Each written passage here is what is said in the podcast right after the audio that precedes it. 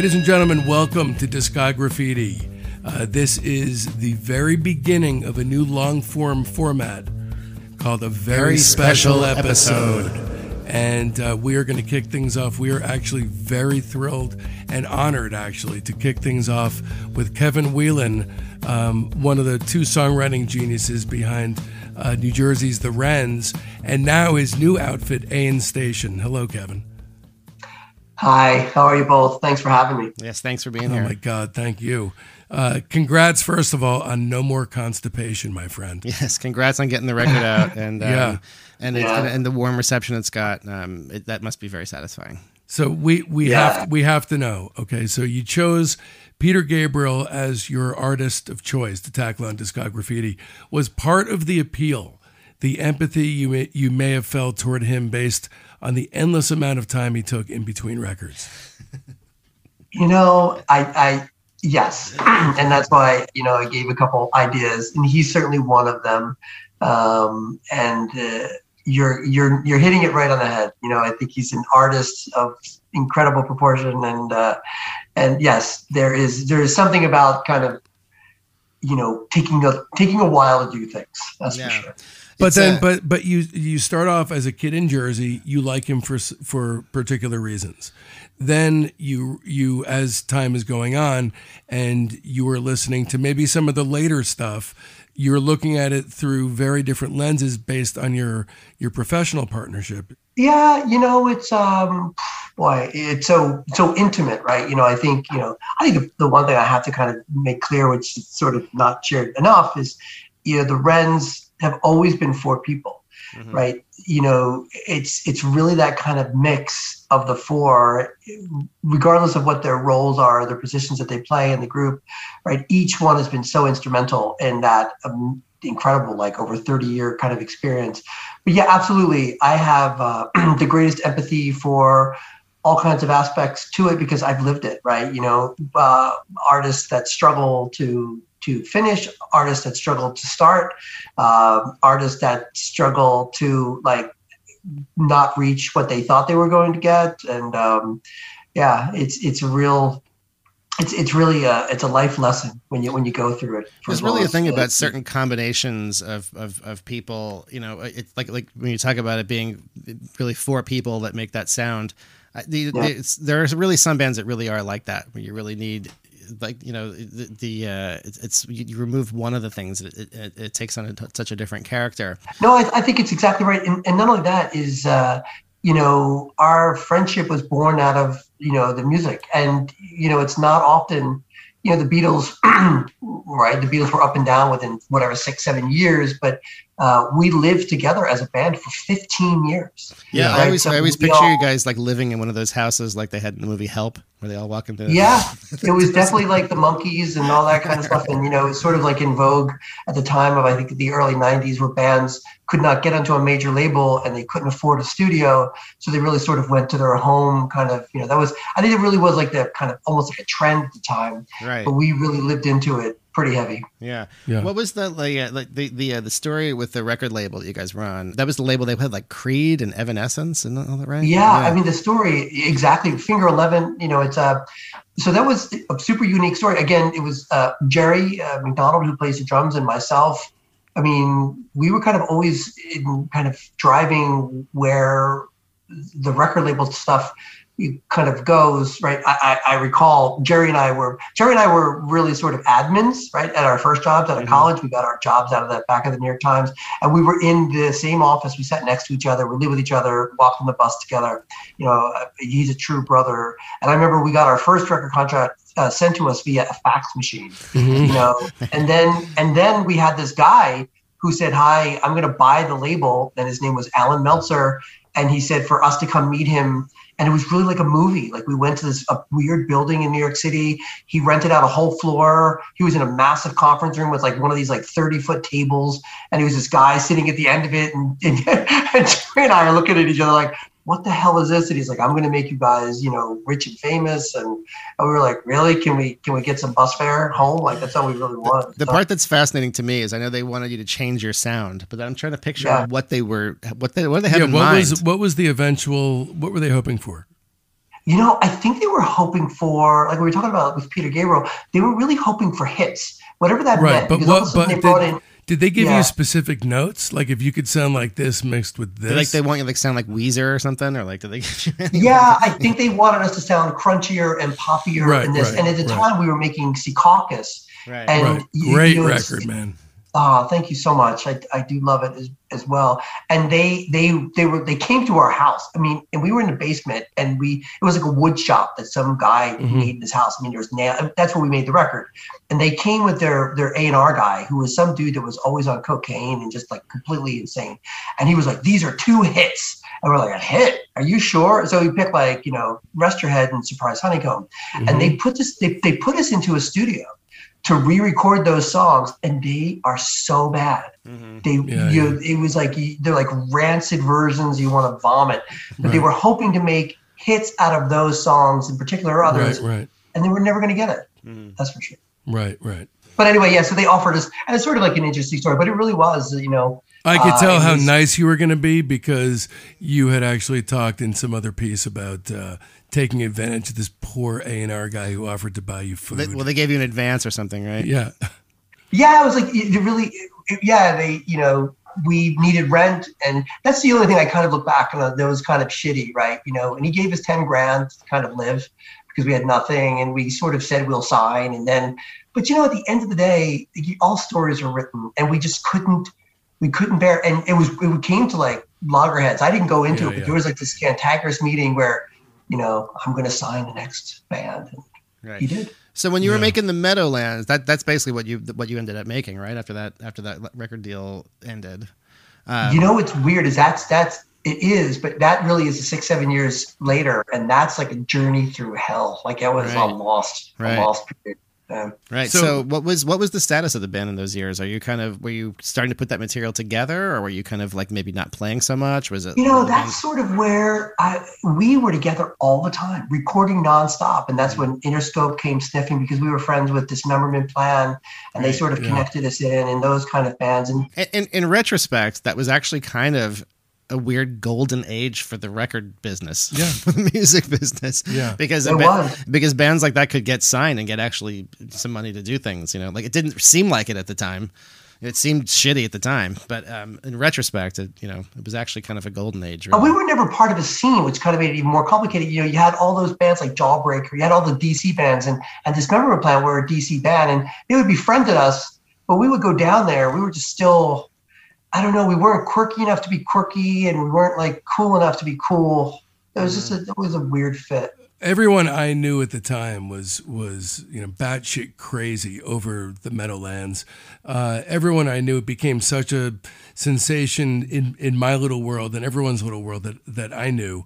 Um, I think uh, I probably maybe Rick heard about heard it, was- first. I think with it Rick. so we have we have Rick's a a, good one of our uh, friends who's kind of works in the pod with us. He does our Twitter. Um, turns us on to a lot of music, and uh, he was. He, Oh, wow, I think I think cool. he was. I think Rick was the early adopter. yeah, yeah. But I'm I'm just curious um, if you think possibly the devoted following of the Meadowlands raised the stakes too high and gave Charles some Kevin Shields itis that he didn't feel like he could jump over that particular hurdle he created for himself. You know, I, I think it would be impossible to not think that there's some credence in that. Of course, you know, I- I think if you know, all artists, I think look upon their what work they've done, and that really was a real high water mark, or just really well received to a degree that we couldn't even, we were not even ready for. Yeah, and, um, and not just really like re- well received by press, but how much how people personally related to it. So you, I would imagine. you Yeah, you yeah, it that was- r- emotional resonance because you have all these people who are you know stuck in their jobs, and now you you know or even not you know like you know i think i think just getting through just getting older and and moving Yeah. on through life you know doors close to you no matter what you're doing you know It is. It's it's it's about that, and it was also that we were all sort of, you know, sort of progressing our adolescence, right? And we we all were in kind of weird relationships, and we, we couldn't manage those, and it was a lot of boys trying to be men, like in their thirties, and, and you're just like, wow, this is starting to look strange, and we kind of put that into the songs, right? And Yeah. that's that. I think also kind of resonated with like not having jobs, not being able to be figured out with the relationship stuff. Where am I going to go? And oh my god, now I'm in my 30s, and holy crap, I'm not it's, like it's almost like existential terror. I mean, there's there really is, is. that vibe. Yeah, yeah, um, yeah. For us, it was for sure. It was certainly real. And so as that time is slipping by, I mean, all that you know, all that time is pretty well documented as far as what went down. But uh, but then when it really turned into uh, a well of silence. Uh, is there any part of you that's connecting with what's going on as far as shaping things till they're absolutely perfect and you know trying to go after the, the unattainable or are you thinking what are we doing a long time ago Yeah, I think we're. What, what were we doing a long time ago, right? I think. I think also, you know, as as everyone has to figure it out, you know, there was no, there was never money, and there was no really massive, you know, kind of career, and we never really, you know, really bit the bullet like a lot of our friends, like the Hold Steady, where they're like, we're just going to tour and rock it out. You know, we were always, you know, too nervous about the songs and all That that kind of stuff, and then and then wives. and kids came in into the picture, right? And so that's that's a really big change that we all had at that period. And uh, you know, I, I think, and I think, like I was saying, it's all four members of the band, but there was really something about living with each other. You, you remove a couple elements, and people don't realize how important those elements were until they're gone. Right. sure. I would think it must be hard trying to make the the the financials make sense. I mean, probably at some point, right? You guys probably got offered big uh, like festival slots and stuff, right? Like that were that were fairly big checks. But to really that to really kind of maintain it and live off it, you got to really be out there grinding to to really. You know, I got to really tell it. you, it's so. I I haven't said this at all. We were never offered any of that. Huh, that's ever. that's really surprising to me. It is kind of really super surprising because we had no infrastructure. Like you know, Right. you know, like I, like I said, that was um like you were saying, it's it's a bit of a it's a moment in time, right? You know, we were, you know, and I've shared this, you know, we were friends with, you know, Ryan before he kind of like was getting in that website. I mean, we were friends with like the Saddle Creek guys when they were first making their first website for Conor. Like we were lucky to be, you know, we had so many kind of firsts with things that kind of blew up in that that period Right. and um, you know, and then we had Corey, who was a great friend, and he did all that he could, but it really was out of his garage, and we had no real distribution. Right. We were certainly not ready for this and that, and and we were never offered to be an opening band for anyone. We were never offered big shows. You know, it, it's um, it's it was always it was really always more way more punk rock than anyone would, would ever remember Mhm. now. Well, I, I guess I would imagine part of the issue is that the, the like the Meadowlands was not an overnight smash or anything. It was kind of a slow burn that people kind of like discovered over, a, you know. So, uh, did you guys? What was the? Did, were you already kind of not? Did you tour that record much? You know, it's uh, we I think we played almost every weekend Right. for years. Uh-huh. for years, a long, long time. We had like some long kind of tours. We did more of the punk rock U.S. tours for like you know, you know, Secaucus and all those kind of things. But for the Meadowlands, we would take our week vacations.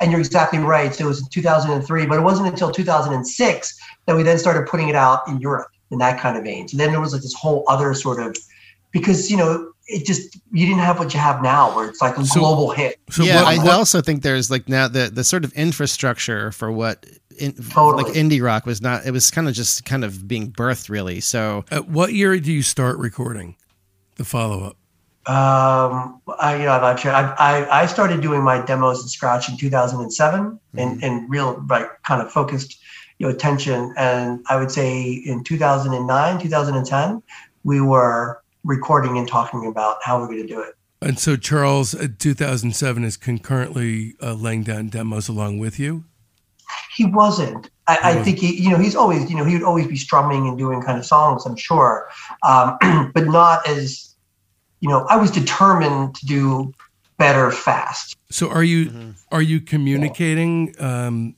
with Oh, each yeah. other? Okay, so 2007 comes along, and you're like, "Oh, I'm inspired. I'm doing all these things," and he's not saying anything, right?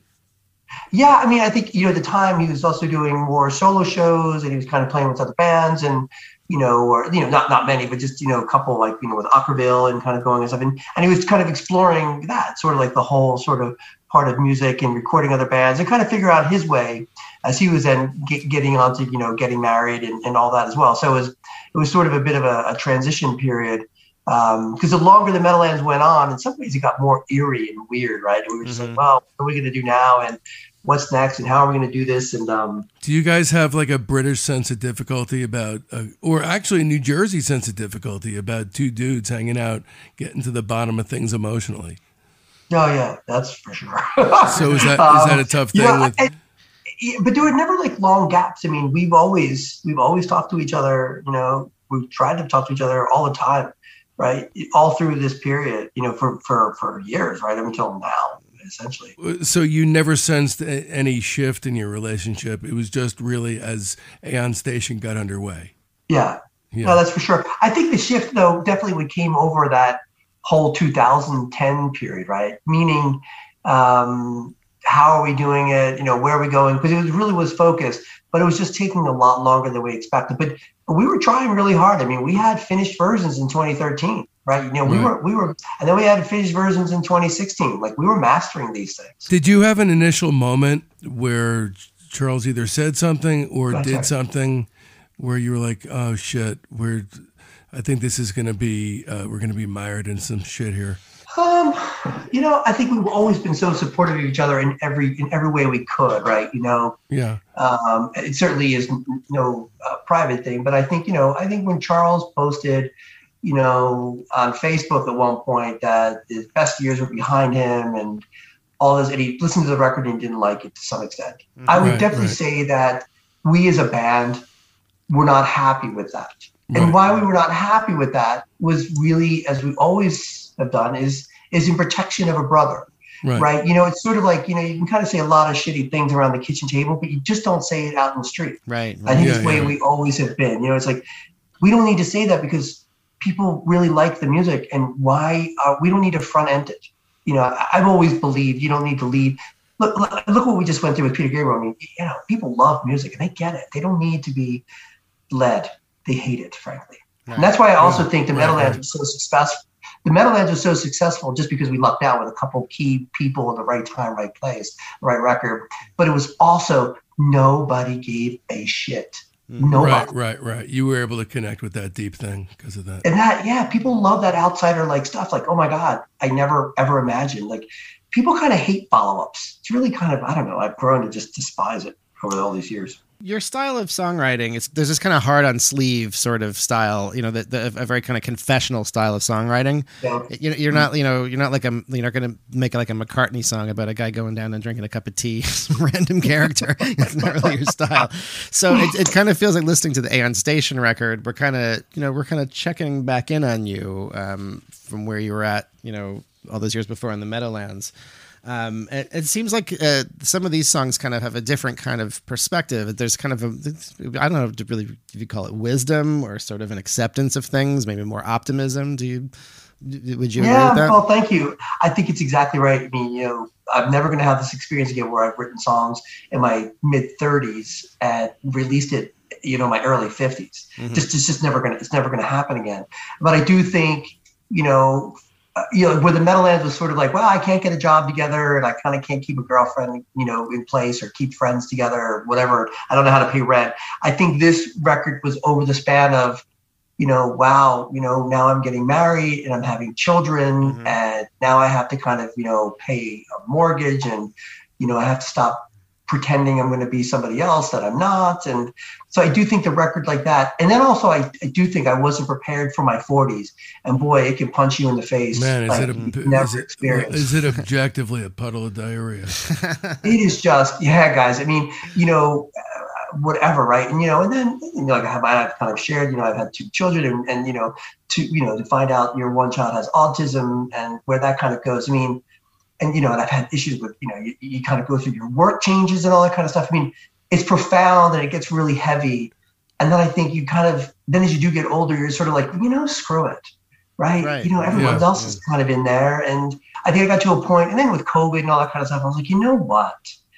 It's just not. Nothing's going to change except if I change. right. Yeah. You know, and and that was it. And I've struggled, you know, with my son, and I believed, oh, and you know, and the heartbreak and this and that. And now I'm like, no, I'm just a different person, right? And and you know, I mm-hmm. love him more than I could ever imagine, and he's wonderful. We have a great experience, and so is my also son, who's neurotypical. But mm-hmm. it's just, and then like kind of with the relationship with the band is what people don't realize is yeah, it's it's a Meadowlands follow up, but it's been my life. Like I've mm-hmm. never not dreamed about having that record out. As absurd as absurd as it might sound, it's actually the truth, right? You know, Yeah. it's it's crazy. It's yeah. crazy.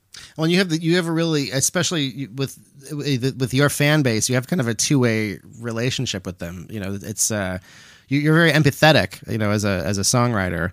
Like for me, I'm a fan. You know, I, I relate to this record a lot because I, I think I'm I feel like I'm moving there with you, kind of. You know, like every few days I call Joe and I say, "Why is Charles taking our album away?" I think the, the song uh, "Everything at Once" in particular, that I think that so that one really kind of encapsulates yeah. it for me. It's kind of a choice how you tend to look at things. You know, you can look at things that, that are you can choose to remember the things that are more difficult, or you know, you can exactly. You know, you know it's uh, it's a hundred percent right, and uh, and and thank you because that's all to my humble ability, right? It had to be good, right? Because we just did a review of somebody who's a master, right? And right. we're still just oh, that was pretty shitty. So I still hold like, hey, it's got to be good to whatever I can kind of do. And uh, but really, the honest to god goal was the more transparent I could be. It's so cliche, but it really is like maybe somebody will be like, yeah, no, I kind of get what he's talking about. Or, right, yeah, that's the melody put to this right kind of emotion. So, yeah, I thank you. That's like the nicest review. I've heard the Aeon Station record a number of times, and I'm kind of curious if there is a resentment to obviously it's going to be in some way shape or form be seen in the light of recent events but i'm wondering if there's a resentment towards Charles for all the years of uh, of inactivity uh, in your discography, uh, or is uh, Station you making peace with that, or neither? Or am I just looking for a question in what could have been just an organic conversation? Uh, no, I think it's it's it's a, it's a hard question to be honest with you because you know you don't want to live with regret and I think I would have regretted not putting the record out. So that's for sure. I didn't. I, I just sadly did not want to wait anymore. I didn't see the pros the pros of waiting. You know, because you know this this shit is not Jenga. You cannot orchestrate it to some sort of perfection landing. Mm-hmm. Um, you know, it is never going to work out that way. So I wouldn't say resentment. I, I you know because because I lived each and every year with the belief that it was coming out. When you look at that, that's a different question. Right? Is, he, is he is he pissed? I don't know. I, yeah, I mean, of course, I think we're all pissed. I think we would have to say that each one of us pissed because, like I said, it's all four that have lived into this dream in whatever way you can, right? I mean, it's just like I said, you know, we we're we're still in debt. We've always like we're that kind of band, right? You know, we still believed. Yeah. And it was also like a mission to like it was a greater mission of what the four could possibly do together. And when you try to separate the four and say, well, you know, someone did X, someone did Y, someone did Z, no one cares. Mm-hmm. They just don't care because it's not the way they're kind of viewing music or art, right? Listen, I, I know people who were in relationships and they were just kind of straggling along. And then one of the two uh, fooled around with somebody outside the relationship. Right. And that woke everybody up and um, and then they they got married or you know whatever they went to the next yeah, phase of the relationship. Is is that what's going to happen with you guys? You think, or it's too early to tell? Yeah, um, I would certainly say that you know uh, I lovingly started the band when I was 18.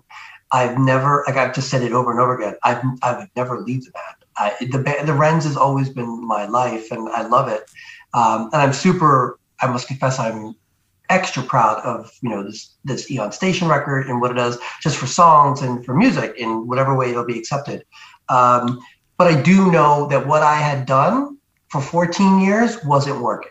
Right. So I had to do something there. And then there was sort of like some new stipulations that were put upon an over 30 year relationship that at the moment I just could not accept. Yeah. You know what I mean? It's like, well, until we could figure out what needs to be accepted, I'm going to enjoy music and uh, yeah, sometimes sometimes that that that relationship broadening. Uh, because if you do the same thing over and over again, right, the whole definition stuff right. crazy. Right. Do you have the itch to make another one? Now this one's kind of out there and has gotten very nicely received, and it, does, and it must feel very vindicating. Do you feel like you're gonna maybe do another one of these next year or something? Um, it's always sort of like they've been the same way, just always doing music and having and enjoying, right? Just to do it. Uh, but you did a lot of you did was, a lot of this one fairly quickly, right? You know what's funny is, uh, yeah, I mean Tom Beaujour. You know, I, I, also can't highlight enough Jerry McDonald, who is always who is the Wrens drummer. Yeah, yeah. I mean, he recorded six songs actually in like five hours. Well, here here's here's the thing, which is kind of a mind fuck for me Yeah. Um, this is the biggest mind fuck. This record for me is. Um, there's no way I could tell you which songs you've been working on for years and years, and which song you recorded in an afternoon. That's the nicest compliment. Because you know, that, and I would also say that thank you. That's very. It's it's sort of like a fun game, especially with the lyric content and then the whole thing. But that it's was very, also Tom- it's, that- that's very that was- odd. What, what's the story there? I mean, how I do mean, you? I, I mean, I can guess. I, I, I don't, I don't, I, Yeah. I would imagine that's probably not the way you write, right? You're, you're not writing like it's not like you're doing good vibrations or something. You kind of write a song, and you, you know, you, it's, uh, yeah, right. It's uh, right. I'm not a, deep in yeah, it. direct conveyance of an idea. And that's sort of also like where the Wrens were going after the Meadowlands. We knew, and Charles and I talked about it for hours, a- ages. We could not all of a sudden do, and you know, everyone is tempted by doing their electronic record or whatever, or some sort of jazz free shit, whatever it might have been. But we knew that we could not do that. You kind of can't go sort of off who you are. But anyway, so I think with the uh, with with the Aeon Station record, you know, not only was Jerry able to kind of because he was dying, he was chomping at the bits. You figure he's been a drummer his whole life, went to school for drumming, like he's a drummer's drummer, and he was just dying to get in the studio. He did six songs in a couple hours, and it was really Tom Beaujour who kind of had the conversation with me. He's like, you know, we got to make this look right. It can't, you can't come in and be, you know, all different. Mhm. And, um, and I think that really kind of helped. Uh, that really kind of helped seam the the records together. And also, I think it was being older and just like I'm just going to sing really, really kind of to the bone. Yeah, right, yeah. right.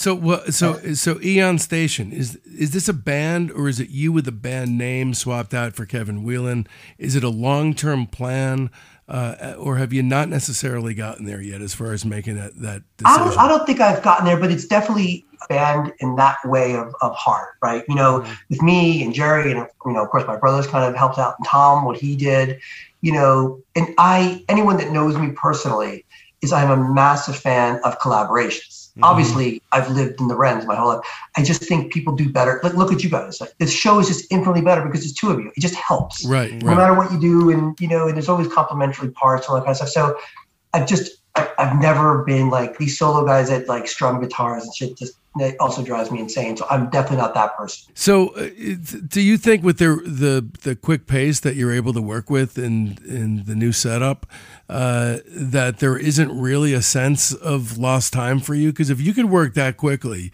and uh, and do it at a high level like that, uh, you know, maybe you don't need to be sitting on that all things must pass kind of Backlog. yeah the backlog. maybe it's just it it just come comes to you and comes out fast.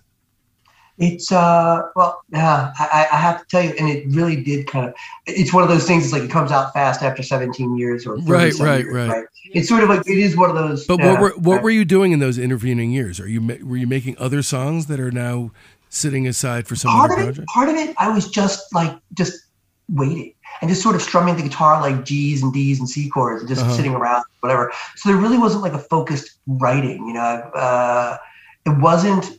That's that's why it's it's sort of. I'm telling you, I'm just sharing with you guys because you you guys are you know songwriters into music like this. Um, those songs, half the record was probably written top to bottom in maybe a couple weeks, and it was recorded in three days like that, you know, at least a good half of the record for everything. Because when Jerry, I knew that we recorded last December 18th, we went into the studio. Uh, a week before that, we barely had forms for the songs. Mhm. So it was kind of fun. And um, yeah, I think this, and you know, what's kind of, which is the weird part. The Wrens have always kind of had that too. Like it's a lot of sloppy playing on these things. We were sort of like, we would take a long time to make a decision that the first take was fine. The the interesting thing about about you guys now that I think about it, although it never previously struck me, is that the Wrens have a you know very concerted lyrical focus on Right. missed opportunities and the cruel passage of time, but Right. uh, in when you really look at it, where if you really parse your career, a lot of the quote unquote missed opportunities were very conscious decisions that you guys were making as a band. it's it's a hundred thousand percent right. You know, um, because you know you're the old thing. You're right, right. What you're good at, and we just, we, you know, we really we never made it, and we knew it, which is kind of interesting. Even when we were kind of being, you know, appreciated, we ne- we never made it. You know, and uh, and Whatever it, we knew a it whatever it is, uh, whatever. be Well, you know what's so funny? We did. We saw it. You know what I mean? Like we saw it with Conor and Bright Eyes. We saw it with the arcade. Yeah, a band that I think of as as like a model for what you guys could have, the, the level you could have gotten to is like a band like The National or something. So I could definitely have seen you guys hitting that kind of you know level of success. And you know what's so funny? Charles would laugh, right? Because they were always like my nemesis. The National. right. Right? because I was just like, how the f did they make it? You know what I mean? But I, Yeah. I mean, I get it. You know, I'm not, I'm not slagging on them. Like, I totally get it. Wide his voice and Yeah. with these long kind of songs, right? But it was just like, it, but then you kind of get into that phase too. You know, John, sure, all these musicians where it's like there are just some that win the lottery ticket, and you kind of can't be jealous of someone who wins a lottery ticket. Yeah. You know what I mean? And that's that's the way the game goes. You know, um, Well, so you certainly can be jealous of someone who won a lottery ticket. Um, you can hate them, you can despise them. but you but you're not. You're you're clearly at peace with yourself by the way you carry yourself, even over the phone. Um, but you very much can be, you know, seething in resentment.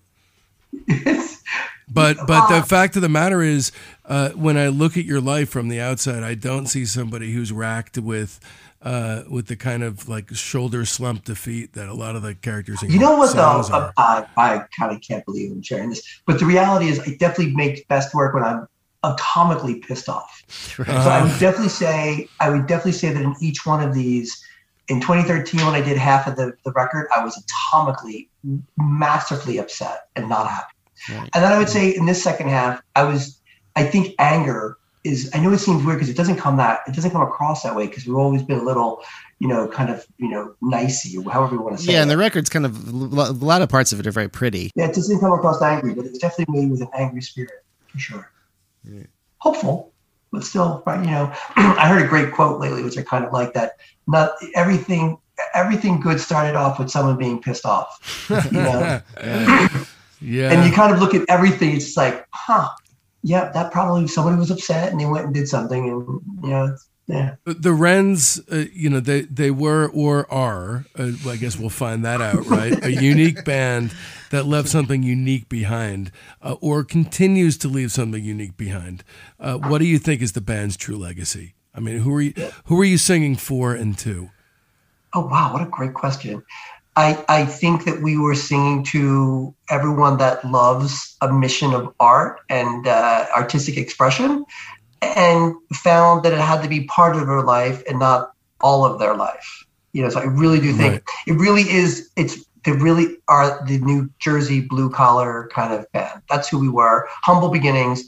We achieved humble heights and uh, and still had a good time doing it.